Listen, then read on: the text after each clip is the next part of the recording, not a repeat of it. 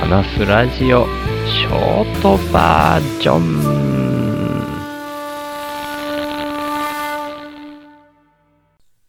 いやー、昨日、長男のジャグリングがあるってことが急遽分かって、ちょっと急いで収録後にご飯食べて、みたいにしますって言ってたんですけどね、結局ね、ほぼほぼ間に合いませんでした。長男のジャグリングの出番が夕方の6時半からっていう風に LINE でもらってたもんで、それに合わせて行ってたんですね。で、僕ん家からね、3キロぐらいかなが祭りの場所なんですけど、で、まあ、基本的に僕は近場は自転車移動なもんで、そんな感じで行ってたんですね。ほんで、ポッドキャストを聞きながら行ってて、で、終わったから、途中で自転車止めて、スマホ開いて、で、やったら、LINE が来てるんですよ。その LINE、5時半ぐらいに来てたんですけど、6時半から6時に変更になりましたって 来てたんですよ。で、もう、近くには来てたんですけど、6時に始まってもう15分近く経ってる状態なわけですよね。で、自転車で近くまで行っ、歩行点みたいな状態にしてあるから、その手前で自転車止めて、で、また去年やった場所は、一番手前側でやってたから、そこでやってるかなと思ったら、そこではやってなくて、今年は違う場所で、奥までちょっと歩いていかないといけない場所でやってて、で、たどり着いた時にはもう長男が最後の最後にやる演目で、ローラーボーラーっていうね、塩ビ管をこう切り落としたようなコロコロ転がる状態のもの。の上に木の板を乗せて、その上に乗って、ちょっとこうふらふらバランス取りながらその上に立つみたいな、そんな状態で、その上でジャグリング、まあクラブっていうボーリングのピンみたいなやつ、あれを3本投げるっていうのをもうやる直前みたいな感じで、だからもうそれを見れただけっていう感じでしたね。いやー、残念。まあそういうこともありますよね。急遽変更みたいなことはあるんでしょうけど、まあ実行委員の人たちもね、一生懸命やられてるんだと思いますけど、昨日はね、その、それ聞いた瞬間も勘弁してよと思いましたけど、まあ、しょうがないですよね。そんなこともありますよね。で、僕は僕でね、5時半に来てたのに気づければよかったんですけど、またそんな時に限ってマナーモードにしてあるっていうね。うーん、この、ポッドキャストの収録とかもね、あったりするもんでマナーモードにしてること僕多いんですよね。だから、まあ、電話だったらさすがに気づけるんですけどね。LINE のメッセージだったっていうんで、まあ、そっからだと間に合いませんでしたね。それだったら5時半に気づいたら急遽自転車じゃなくて原付で行くとかもできたんですけど、なんてことがありました。残念でした。ということで、行きましょう。週の話す、ラジオ。話すは手放すの話す。なんだかんだ生きてると予想外のことばっかり起きますけど、そんな中ででもやれることをやって生きていきたいなぁと今日も思っております。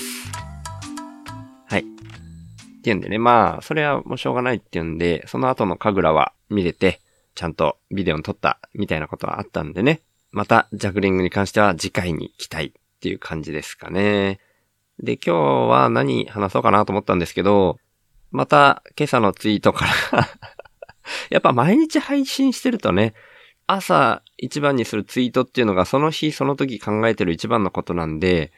うん、やっぱ、ポッドキャストでも似たような思考のことになるから、そこから拾っていくのが一番効率もいいし、本音に近いなっていう感じになるんですけど、今日は、僕が普段やってることみたいなことを書いたんですよね。で、田んぼを含めた手作業の草刈りとか、外で羽までご飯作り、あと、一人喋りポッドキャスト配信、この週の話すラジオ、略して週報のことですね。で、基本的には僕はこれしかやってなくて、僕的にはそれがただ生きるなんですよと。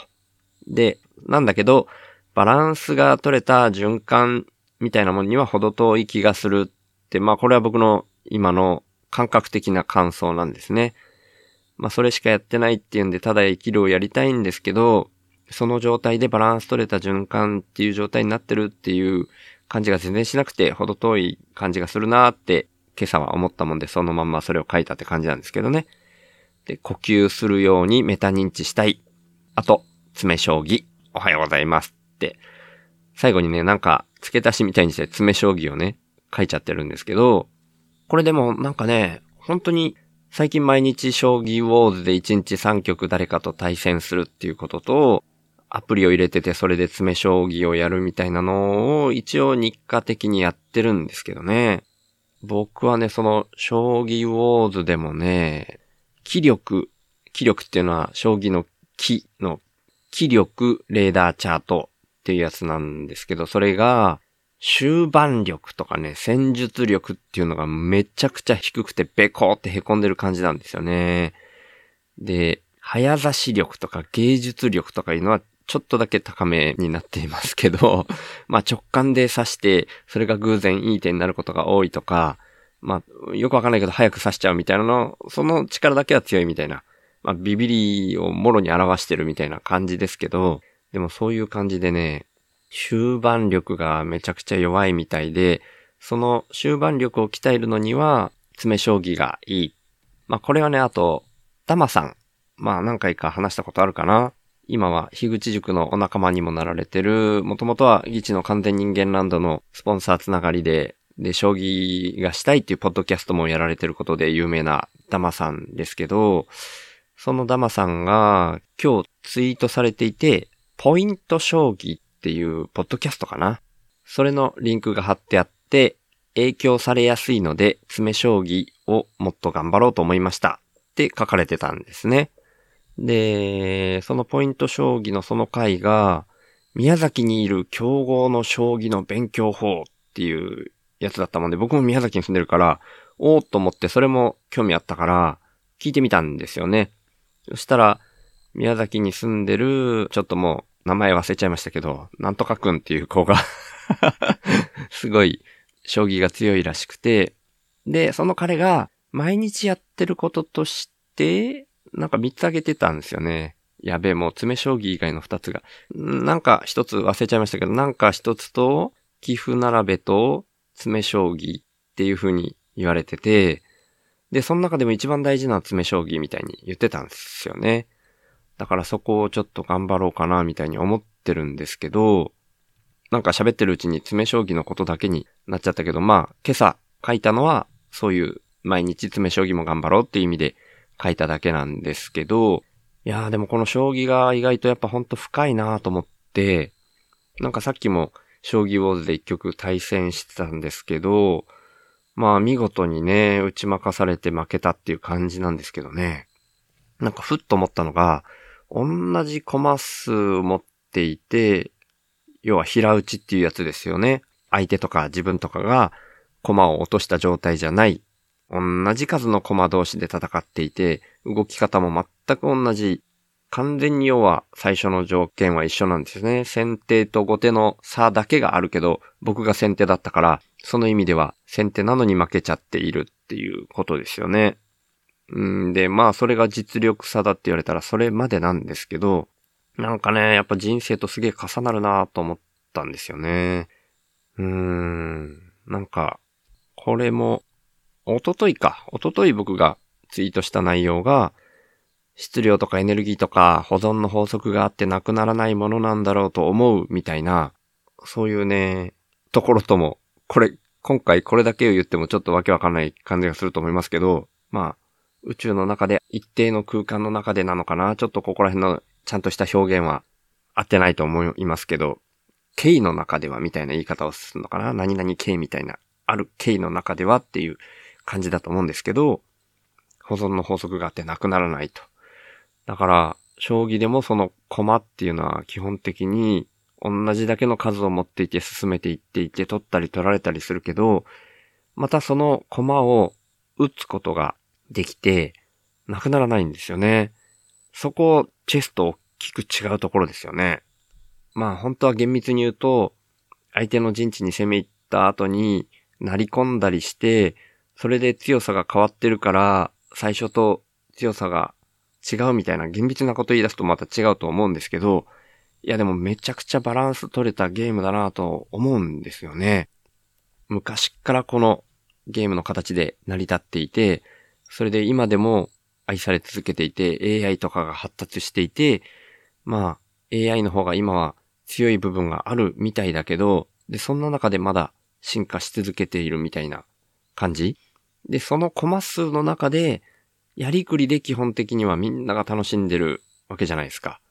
なんかその中で、まあさっきも言ったように、相手の陣地の方に入っていった時に、なり込むぐらいしかパワーアップの手段もないわけですよね。そんな、なんか、ルールを根本的に変えるようなものもなければ、基本的にはズルみたいなのもないわけじゃないですか。待ったとかいうのは限定的にはあるにしても、本当に超都合のいいことっていうのはその中にはなくって、でもだからこそ面白いっていうところが、毎日今やってて、すごい感じるんですよね。でも、そういう意味においても僕はこういう、なんでしょう、シンプルでいいんだなっていうか、ただ生きるでいいんだなっていうのの裏付けみたいなのに、将棋も重なってくる部分がかなりあるなと思って、なんか うまく言えないんですけど、うん、そういう本当にズルができないところ、でもそれでもそんな中で相手とコミュニケーションのようにしてやり取りをしながら指していって、いい対局ができたらお互いに満足できるみたいな、そんな状態が理想だよなって思いながら、まあまだまだ終盤力がもうズタボロに弱いので、詰将棋やりながら、その詰将棋やるのもね、そのさっきのポイント将棋でも、宮崎で将棋が強いっていう若い彼が言ってたんですけど、詰将棋をやるのは辛いんですけど、それが一番いいっていうような言い方をしていて、だから本当になんか人生と通ずるなぁと思って僕も本当に毎日さっきツイートで書いたみたいなことだけをやってっていうのはめっちゃ楽しいと思ってやってるっていうよりは、まあある程度辛いけど、まあでもそんなもんだよねと思って一生懸命やってるみたいな感覚なんですよね。ただ生きるだけとはいえ、まあ、なかなか成り立たないなっていうところがあるので、まあ今後もね、将棋、もっともっとなんかね、僕今日全然うまいこと言えなかったけど、人生と通じるものがあるなと思ってるので、それもやりつつ、地道に将棋みたいにずるせずに今後も生きていこうと思いました。っていうようなところで、週の話すラジオ、略して週報は、将棋みたいにズルをせずに生きていくこと、それを僕的には、普段僕が言っていることで、今の現代社会が滝壺に向かう船みたいに見えていること、人間が自分たちの欲望だけを増幅させてしまうような、集団で見るとそういう結果になってしまっていること、そのことが一番気になって、その気になることには、先天的に HSP っていうビビりであることも関係してるんですけど、そんな僕がビビりすぎたゆえになるべく手放して最低限のことで生きていく。それが循環していく社会の方がいいんじゃないかっていう、そんな考えを発信する番組です。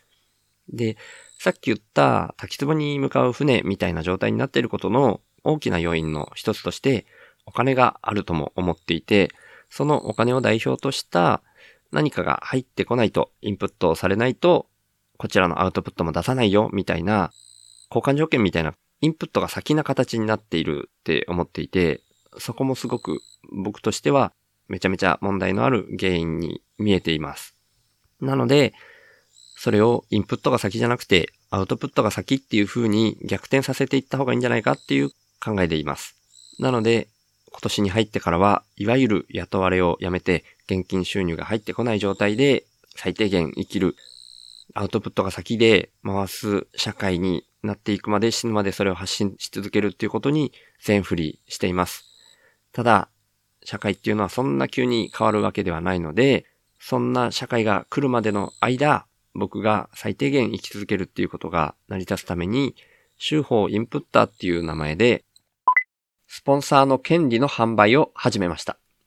1ヶ月に100円以上の定期購入の形式ですけど、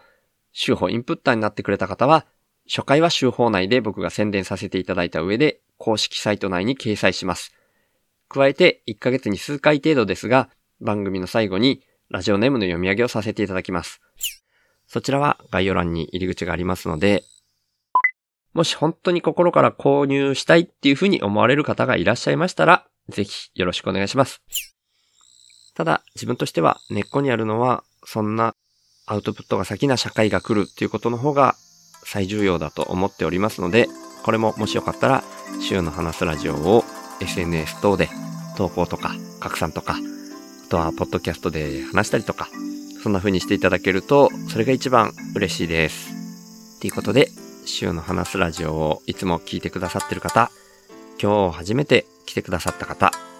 本当に感謝してます。ありがとうございます。ではまた。